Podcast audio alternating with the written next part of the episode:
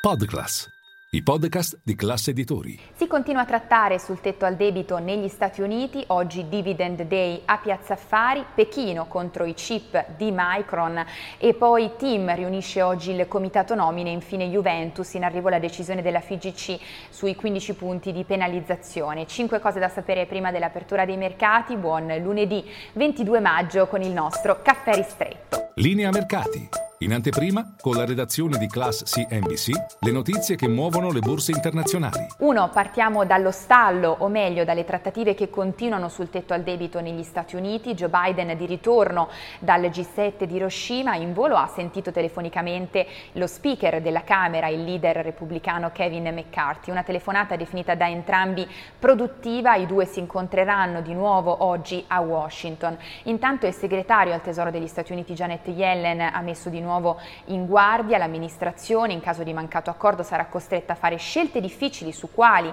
voci di spesa non pagare. L'accordo va trovato, lo ricordiamo, entro il primo di giugno per evitare il rischio default. E poi due oggi dividend day a Piazza Affari sono oltre 50 le società che staccano la cedola, di cui 19 eh, blue chip, complessivamente oltre 26 miliardi di euro di eh, dividendi. L'incidenza prevista è dell'1,3% sul Fuzimib, dunque è verosimile un avvio sotto la parità, ma ricordiamoci appunto che dipende, incide lo stacco cedola. Eh, Piazza Affari si conferma inoltre la eh, borsa più generosa in termini di dividendi in Europa, secondo i calcoli del Centro Studi di Intesa San Paolo, e tra le blue chip le più generose in termini di rapporto tra cedola e prezzo dell'azione sono in testa. Intesa San Paolo segue poi Azimut e Banca Generali, questo il podio. E poi eh, tre, ci spostiamo in Cina, a cavallo tra Cina e Stati Uniti, perché Pechino nelle scorse ore ha deciso di vietare agli operatori di infrastrutture eh, cruciali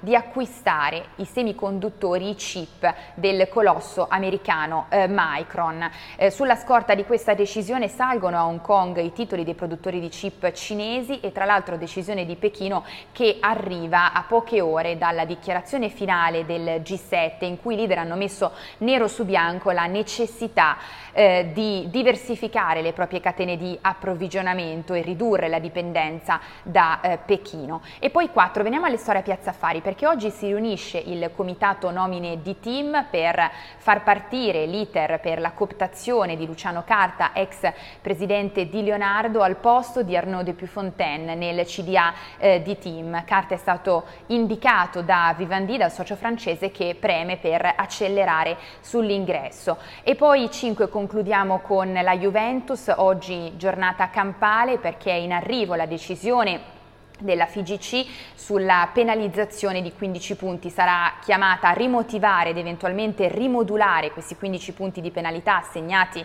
al, inflitti al club bianconero per il caso eh, plusvalenze. Staremo a vedere alle 10 è fissata l'udienza, secondo le anticipazioni, le previsioni la penalizzazione potrebbe essere ridotta tra i 12 e i 9 punti.